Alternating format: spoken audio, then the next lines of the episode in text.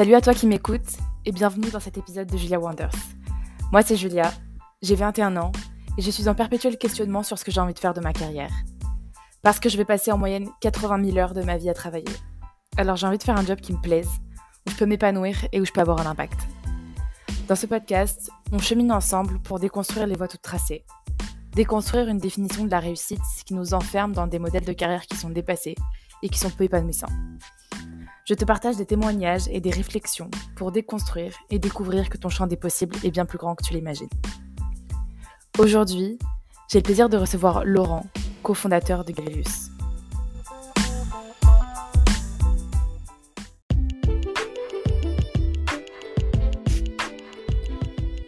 Laurent a débuté sa carrière dans la finance et l'audit. Mais il n'a pas choisi cette carrière par passion. Plutôt, comme il le dit très bien, parce qu'il a suivi la foule et qu'il ne s'est pas trop posé de questions. Son parcours le mène au conseil en fusion-acquisition. Vous voyez, ce type de carrière dont rêvent tant de personnes, qui paraît de l'extérieur comme un symbole de réussite matérielle et sociale. Pourtant, ce n'est pas forcément la définition de la réussite. En effet, sur le papier, il avait tout. Un job bien payé, des horaires confortables, une super ambiance de travail. Mais voilà, conseiller en fusion-acquisition, il ne trouvait plus du tout de sens à ce qu'il faisait. Et surtout, il aspirait à plus de liberté, à un autre mode de vie que le costard cravate parisien. Donc un été, il quitte son job pour lancer Galus, un blog de voyage pour le tourisme d'exploration éco-responsable. Il a créé un projet qui, dès sa création, voulait mêler kiff avec sa passion pour l'outdoor, les voyages et l'exploration, et le sens. Parce que vu les enjeux écologiques que nous traversons, on a plus que jamais besoin de repenser la manière dont on voyage découvrir ou redécouvrir les merveilles qu'on a ici en France. J'espère que cet épisode vous plaira et vous aidera à déconstruire pour mieux construire une voie sur mesure pour vous. Bonne écoute. Bah écoute, salut Laurent, merci beaucoup de me rejoindre pour un nouvel épisode de, ce podcast. Alors j'avais très envie de t'interroger parce que euh, ton parcours m'a beaucoup intrigué parce que tu as commencé une carrière en, en M&A et aujourd'hui tu as créé euh, un blog de voyage qui s'appelle Galus où tu promeus justement le voyage de proximité et éco-responsable. Euh, et j'avais vraiment envie de te poser certaines questions parce que je sais qu'il y a énormément d'étudiants qui sont en école de commerce euh, qui fantasment beaucoup sur des filières par lesquelles tu es passé, tu vois, les filières donc M&A, fusion-acquisition, audit interne chez Bazar, etc.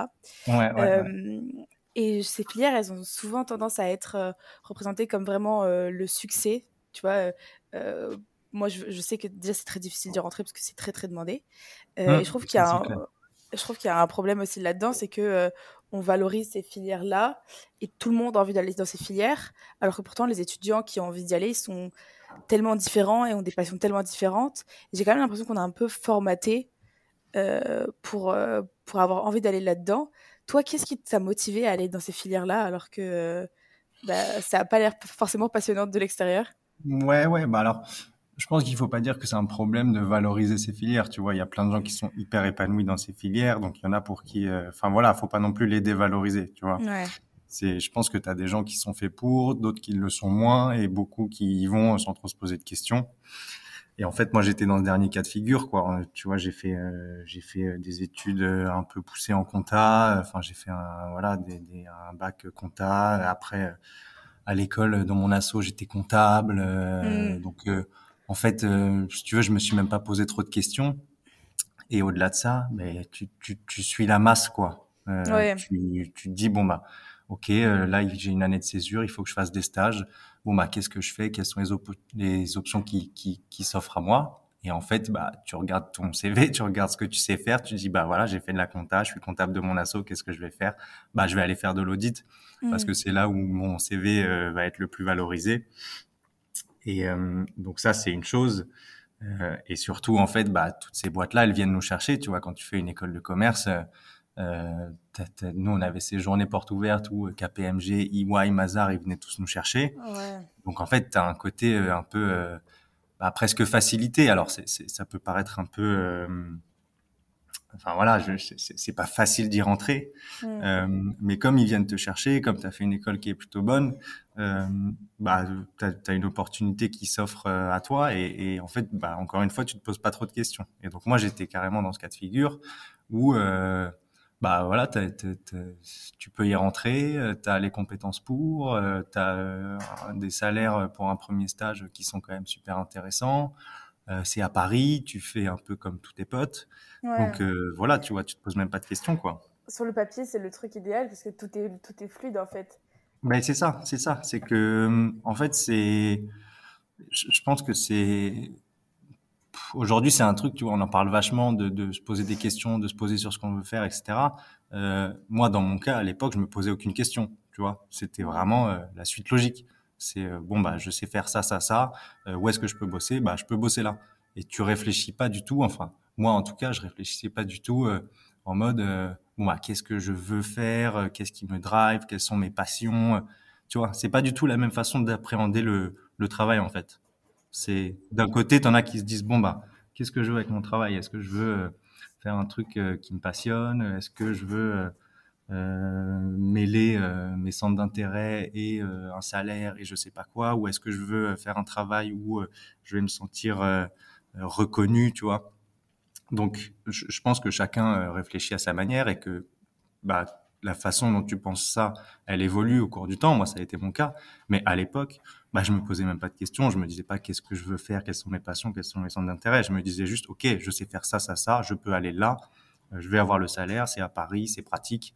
Bon, bah, go, quoi. Ouais. Mais tu vois, c'est intéressant parce que tu dis, tu disais déjà, c'est là où mon CV va être le plus valorisé. Donc, j'ai bien compris que tu réfléchissais pas en termes de passion.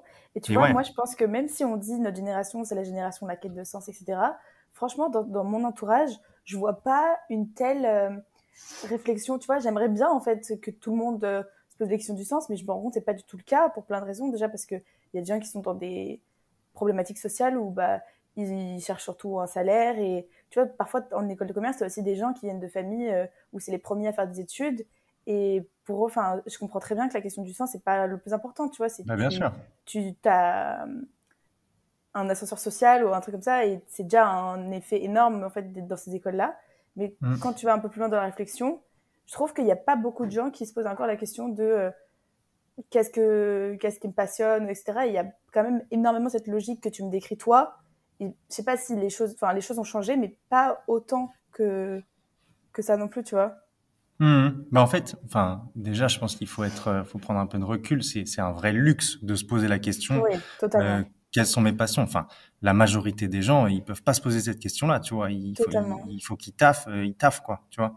Tu peux pas toujours te dire ah bon bah ok euh, ça j'ai pas envie, euh, ça ça me plaît pas, tiens je préfère aller faire ça. Enfin c'est c'est c'est un luxe de dingue que de se poser la question ok qu'est-ce que je veux faire? Parce que ça veut dire que derrière bah as quelque chose qui te permet voilà de prendre le temps de réfléchir. Et ça tu as plein de gens qui l'ont pas, qui ont pas le temps de réfléchir, qui ont pas les moyens de se poser pour réfléchir et qui ont juste besoin d'un taf. Ouais, c'est clair. donc Enfin, voilà, il y, a de ça aussi. Et, et moi, j'ai eu cette chance de pouvoir me poser justement et de me dire, ok, qu'est-ce que je veux faire? Et de prendre le temps de réfléchir à ce que je voulais vraiment faire. Mais voilà, encore une fois, enfin, ça, je pense qu'il y a aussi une part de, enfin, je sais pas comment dire, mais mais ouais, se, se, poser, se demander euh, quels sont mes centres d'intérêt, comment je peux allier ça avec mon travail, avec mon salaire, euh, travailler pour un truc qui me fait vivre. Enfin, c'est un luxe de dingue. Je crois qu'on on a beaucoup tendance à oublier ça, quoi. C'est facile en fait de dire ouais mais pourquoi tu fais pas un truc qui t'intéresse? Pourquoi tu travailles pas moins? Pourquoi tu te fais exploiter par ta boîte? Mais parce qu'en fait la plupart des gens ils ont pas le choix quoi Enfin, c'est ce que je pense, hein, c'est mon avis, parce que sinon, ça, sinon tout le monde partirait euh, des euh, gros câbles de M&A, euh, enfin à part ceux qui adorent ça, et il y en a, ça j'ai aucun doute qu'il y en a, mais beaucoup de gens sinon partiraient et feraient autre chose, quoi. Bah, c'est clair. Bah, je, je, lisais une, le livre, il s'appelle Tu fais quoi dans la vie? Ça a été écrit par. Mhm. C'est le manifeste de Ticket for Change. Et justement, il parle beaucoup de ses réflexions. Et en partant du fait que c'est un privilège de se poser la question, à partir du moment où tu peux te poser la question du sens, que tu as acquis le statut ou, ou le confort euh, financier dont tu as besoin pour te dire Ok, maintenant, j'ai plus besoin de penser juste à un job alimentaire et un mhm. job. Euh, euh, pour survivre, on va dire.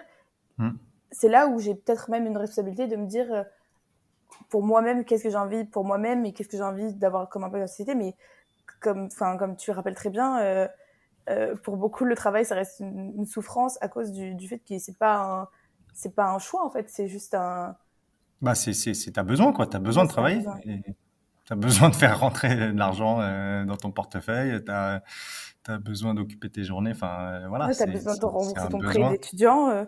Et ouais, et ouais, carrément, tu as besoin de payer ton loyer. En plus, euh, bah voilà, si tu habites à Paris, il est assez élevé, donc tu as besoin d'avoir un travail qui te rapporte assez, d'argent pour payer ton loyer. Tu as besoin de, si tu veux acheter un appart, bah tu as besoin d'avoir un taf qui te permet d'acheter un appart. Enfin, tu vois, c'est, c'est, c'est, il y a des pour et des contre dans les deux cas, quoi. et donc, en fait, forcément, si tu fais un travail alors si tu arrives à allier un truc qui te passionne et en plus à, gagner de l'argent suffisamment pour te payer ton appart, etc., mais c'est génial. C'est, je pense que ça, c'est, ce que tout le monde rêverait d'avoir.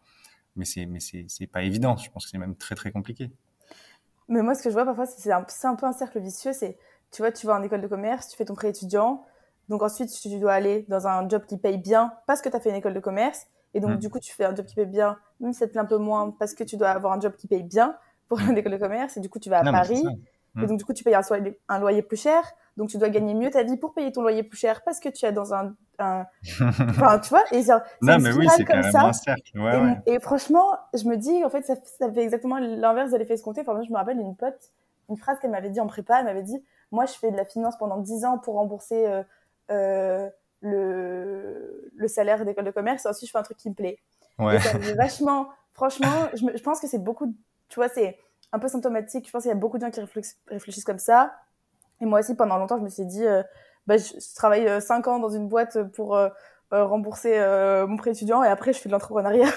Mmh, mmh, mmh, et, je, pense, bon, je pense plus comme ça maintenant, mais c'est bien, je trouve, de mettre en, valeur ce, mécanisme où on se met beaucoup de barrières en fait, financières et mentales. C'est pas que des barrières mentales, hein, c'est aussi des, vrais, bah des vraies contraintes. Mais je pense aussi qu'il y a beaucoup de gens qui en école de commerce qui n'ont pas forcément des problèmes financiers, mais juste qui vont intégrer ça en fait, qui vont intégrer le fait il faut que je gagne beaucoup d'argent, il faut que. Ouais, c'est ça. C'est un truc logique en fait. C'est un truc voilà, ça doit être comme ça. Et et tu ne poses pas trop de questions et, et tu et encore une fois bah tu suis un peu la masse. Donc tout le monde ne fait pas ça, mais ouais, la plupart des gens euh, bah, tu es un peu conditionné quoi. Tu sors d'école, qu'est-ce que tu vas faire? Bah c'est simple. Enfin encore plus en école de commerce, je pense.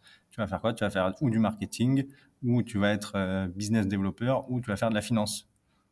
Tu vois? Et, et voilà, enfin, je dis pas que c'est mal, je dis pas que c'est bien, je dis que c'est juste comme ça et que oui, les, la majorité des gens sont un peu conditionnés à ça. Donc c'est un travail difficile. Après de si, si tu veux déconstruire tout ça, c'est difficile de se dire ok bah moi je vais je vais faire autre chose, je vais pas faire comme tout le monde, je vais je vais me poser sur ce que moi je veux vraiment faire. Euh, enfin je pense que c'est un un travail sur soi qui qui est pas évident parce que du coup bah tu, tu forcément tu sors du lot et c'est pas toujours facile quoi de sortir du lot de dire euh, bah voilà je sais pas si tu parles avec des gens euh, tu fais un truc différent bah tu tout de suite bah t'es vu comme quelqu'un de un peu différent et pourtant c'est hyper euh, nécessaire et, et c'est pour ça aussi je trouve que j'aime ce podcast et je continue à le faire et à écouter moi-même parce qu'en fait c'est le meilleur moyen de voir des perspectives différentes tu vois nous on a toutes, mm. les, on a tous les deux fait la même école euh, moi, ce qui m'a beaucoup aidé, c'est en école de commerce, pendant que j'étais encore dans ma première année d'études, rencontrer plein de personnes qui sont passées par la même école que moi et de voir ce qu'ils ont fait qui était carrément différent, tu vois. je te donne hmm. trois exemples. Euh, Samuel Durand, qui est, euh, que j'ai reçu sur podcast, qui a pas du tout suivi la voie corporate et qui a fait réaliser deux documentaires et qui vient de sortir une BD. Ok, trop bien. Euh, T'as Maud Caillot qui a créé une banque. ah bah oui, oui, Ça, on la suit tous, hein. Force à Maud. Et euh, après, tu as par exemple Romy, euh, que je suis, qui est maintenant digital nomade et tu vois, qui vit euh, au Sri Lanka, je crois, enfin, qui, qui voyage beaucoup. Et en fait, le plus important pour, je pense, déconstruire les filières traditionnelles, c'est être curieux et tu vois, écouter des podcasts, regarder un peu où est-ce que sont, où sont allés les, les gens dans l'école, mais pas en, suivant forcément les, les, trucs alumni où on, on, maintient encore un truc très corporate, mais vraiment voir les, quels sont les chemins un peu, euh, les sentiers euh, non battus que les gens ont pris.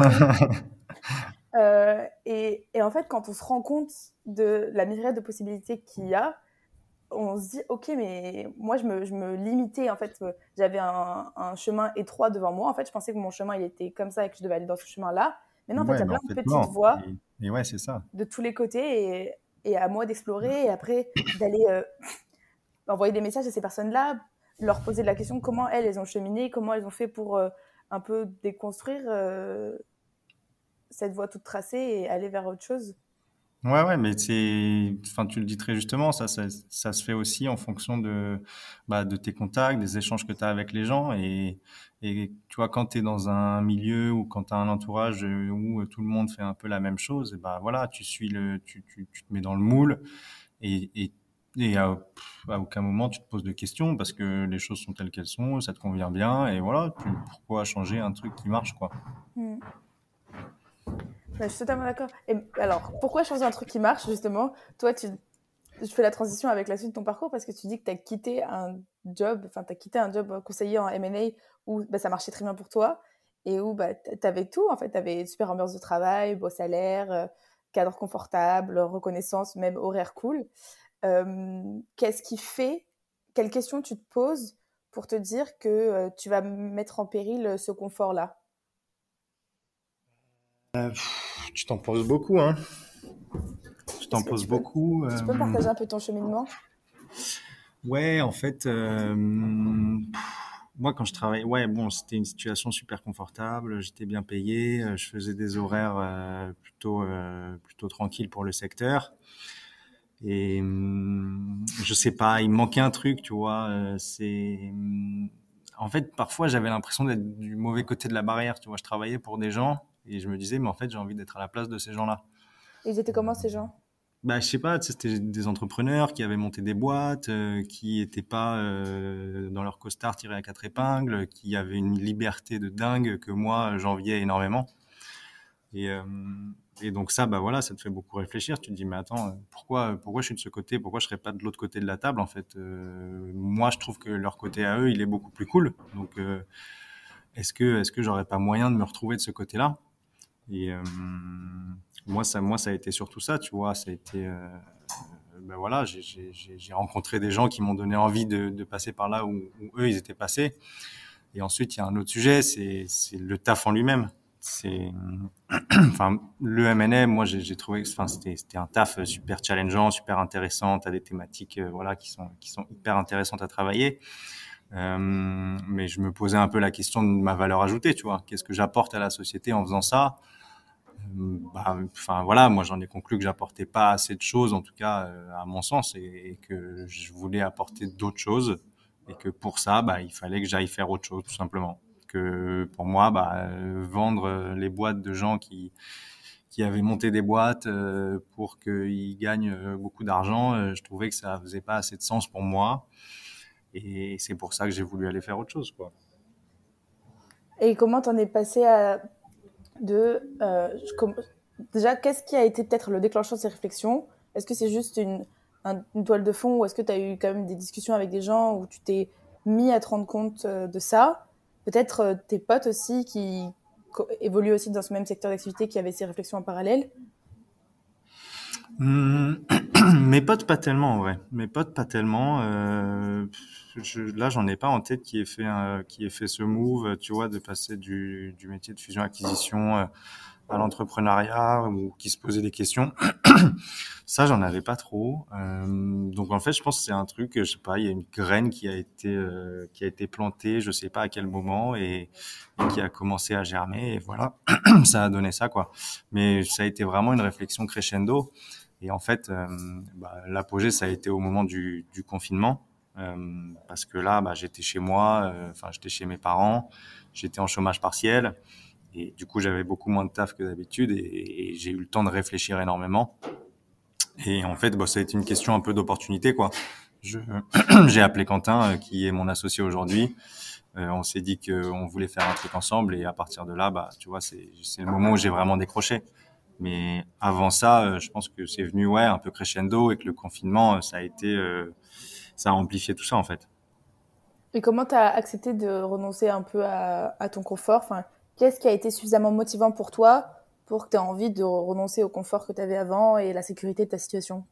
Bah en fait, en fait c'est un peu, c'est un peu paradoxal ce que je vais te dire, mais, mais pour moi le confort que j'avais, c'était pas du confort. Enfin, tu vois, j'avais un confort financier, j'avais un confort euh, euh, social, mais mais je me sentais pas en confort dans cette situation, tu vois. Euh, c'est ça peut paraître bizarre, mais mon confort, il est plutôt dans l'inconfort entre guillemets. Je me, suis plus, euh, je me sens plus à l'aise dans des situations inconfortables que dans une routine de confort, de, tu vois. Donc, euh, donc en fait, je pense que c'est voilà, c'est ça qui me manquait. C'est euh, en fait le confort, c'est bien, mais mais moi, à titre personnel, je pense que ça me ça me convient pas.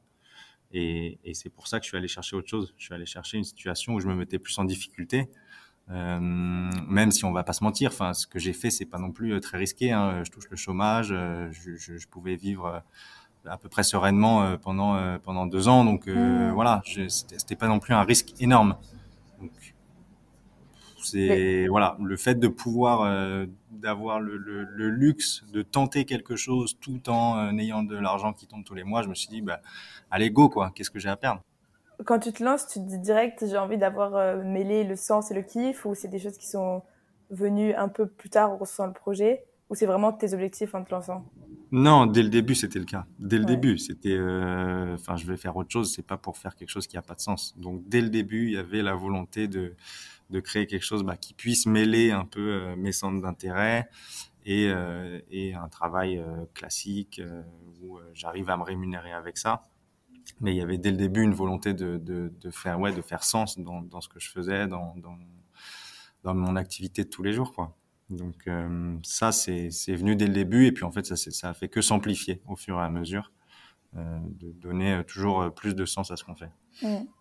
Et euh, dans, dans, ça, tu as eu une réflexion, du coup, j'imagine aussi assez écologique, parce que dans le projet de Galus, c'est aussi de promouvoir euh, le voyage euh, de proximité, durable, au lieu de partir en week-end à droite, à gauche, en Europe, en avion, etc., de retrouver nos régions, etc. Et comment est-ce que tu as eu une réflexion aussi écologique là-dedans? Enfin, Comment toi, tu as cheminé aussi sur ces questions-là? Ouais, ouais, bah, il y, a carrément une réflexion écologique derrière. Et, euh, en fait, le fait de, de créer cette boîte euh, avec Quentin, c'est, ça nous a ouvert un peu l'esprit et ça nous a fait prendre conscience de certaines choses dont on n'avait pas conscience avant. Euh, tu vois, je n'avais pas conscience de vraiment euh, la nécessité qu'il y a de voyager autrement, de voyager de manière plus locale, de pratiquer des activités plus euh, bah, respectueuses de l'environnement, des populations.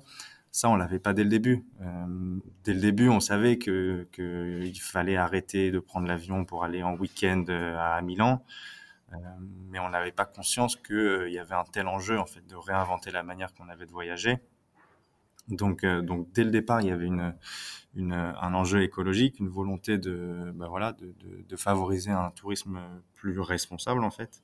Et, et ça, ça a fait que s'amplifier. Bah, tu vois, avec le Covid on a été obligé de voyager en France. Nous, on s'est dit que cette, cette euh, obligation, finalement, c'était une opportunité qui était de, redécouvrir nos régions. Euh, et, plus on bosse euh, sur notre boîte, plus on se rend compte que ben, on fait bien en fait de, de favoriser tout ça parce qu'il y a un milliard de trucs à faire en France, il y a un milliard d'activités à pratiquer et tout ça, il faut les mettre en avant. Et tout ça, ça participe à une nouvelle manière de voyager, à une manière qui est plus durable, plus responsable, plus locale. Donc, euh, donc on avait dès le début cette, euh, cette conscience écologique, euh, mais qui fait que se renforcer en fait de jour en jour. Ouais, je comprends très bien. je comprends très bien les. Enfin, et en plus les chiffres ils sont fous pour l'avion. Enfin, je crois que c'est. Je suis pas sûre, mais il me semble que pour respecter les accords de Paris, en fait, on devrait consommer que 2 tonnes de CO2 par personne. Par personne par an, ouais, c'est ça. Par an, et je sais pas, quand tu prends un vol, je crois que ça les tue, enfin, tu tues ton bah, En gros, ouais, en gros, tu fais un Paris-New York aller-retour, tu es à tes deux tonnes. Voilà. Donc, en fait, tu as, tu as tué ta consommation d'énergie pour une personne ouais, en un vol. Ouais, c'est ça. Juste pour remettre un peu le contexte. Non, mais ouais, c'est ça, exactement. En fait, euh, un, un aller-retour Paris-New York. Bon, après, les sources varient, hein. C'est pas toujours les mêmes, les mêmes euh, montants d'émissions. Mais euh, globalement, je crois que ce qui se dit en général, c'est que c'est euh, une tonne 8, tu vois, un truc comme ça, quand on mm. devrait être à 2 tonnes sur l'année. Donc oui, tu fais un Paris-New York euh, d'un week-end avec ce que tu consommes sur place, bon, tes 2 tonnes, a priori, tu es presque, quoi. Mm. et ça, c'est vrai qu'au début, bah, par exemple, on ne savait pas trop.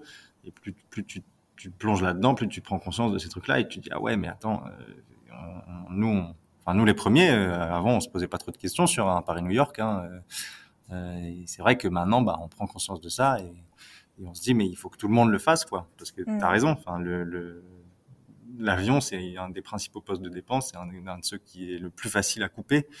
Euh, et donc, bah, voyager en France, euh, forcément, tu peux prendre le train, tu peux prendre ton vélo, tu peux prendre ce que tu veux, mais t'as pas besoin de prendre l'avion. Donc voilà, il y a un peu de ça aussi. Après, on veut pas non plus être trop moralisateur, tu vois. Qui sommes-nous pour dire ne prenez plus l'avion? Et d'ailleurs, c'est pas ce qu'on fait.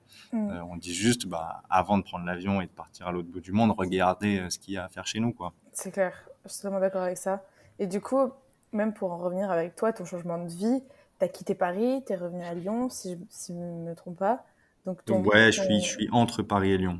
Donc ta qualité de vie, elle a carrément changé en fait depuis que, enfin, depuis que tu as ça. C'est peut-être plus du slow living. Je sais pas si tu es euh, euh, si tu connais ce mouvement et si tu adhères un peu au concept, mais euh, comment tu qualifierais ta, qualité de vie maintenant euh? Comment je qualifierais ma qualité de vie? Bon, Elle est plutôt bonne. Hein.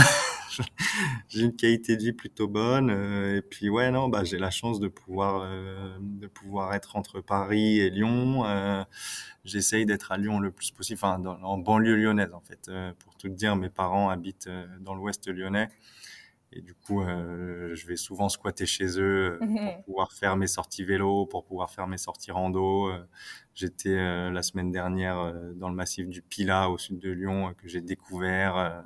Enfin, c'est ouais, c'est c'est cool de pouvoir euh, bouger un peu, de pouvoir aller prendre l'air, mais parce qu'encore une fois, moi j'aime ça, tu vois. Je dis pas que tout le monde devrait faire ça, hein, loin de là. Moi, je sais que c'est ce qui me correspond et donc euh, plus je peux le faire, plus je le fais. Euh, donc ça, c'est en fait le, le, luxe que j'ai dans cette situation et je sais pas s'il va durer, mais que j'ai pour l'instant, c'est de pouvoir euh, me déplacer un peu à volonté, de pouvoir aller là où je veux aller, de travailler d'où je veux, sachant que bon, tout ça, j'essaye de le faire en France, quoi. Carrément. Bah écoute, on, on, arrive presque à la fin du, du podcast. Est-ce que tu aurais peut-être un, un, conseil du coup pour les étudiants qui nous écoutent euh, Peut-être que l'épisode, ça les, questionnera un peu sur euh, bah, leur choix et sur euh, les priorités qu'ils avaient fixées pour leur vie pro euh, jusque-là et peut-être réinterroger ces priorités.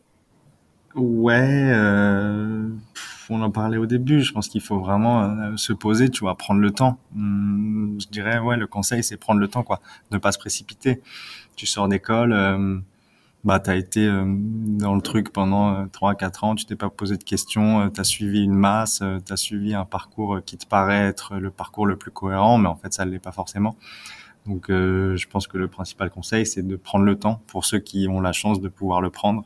C'est voilà, prendre le temps, se poser, prendre, euh, réfléchir bien, euh, et voilà, réfléchir et agir ensuite, quoi. Ben, ça paraît un conseil euh, hyper, hyper important pour réfléchir à ce dont on a envie, et surtout quand on peut se permettre de se poser des réflexions, comme tu le disais très bien. Ouais, c'est en vrai, c'est un conseil basique, hein, c'est, mais, mais je pense qu'on a vraiment tendance à oublier de prendre son temps, et, mm. et ça, c'est hyper important. Ok, bah écoute, merci beaucoup pour tes, euh, merci beaucoup pour ton partage et tes retours d'expérience.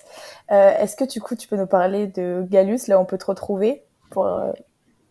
Ouais, bien sûr. Euh, bah du coup Galus, en fait, euh, tu l'as dit, euh, tu l'as dit pendant le notre interview, c'était un blog sur le voyage en France, mais en fait c'est en train de pivoter.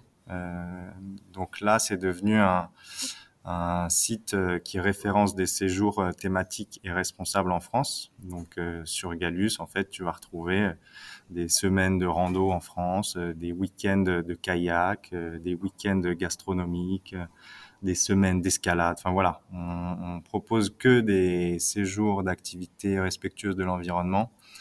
donc majoritairement des séjours pleine nature, séjours gastronomiques. donc là, le site est en pleine refonte en ce moment. Donc euh, voilà, les, choses vont bouger très prochainement. Euh, et sinon, bah, on me retrouve euh, sur LinkedIn, sur Strava parce que je cours beaucoup. Et puis voilà. ok, bah, ça marche. merci beaucoup Laurent pour ton retour. Avec plaisir. merci à toi pour l'invitation. Longue vie à Galus. merci Julia.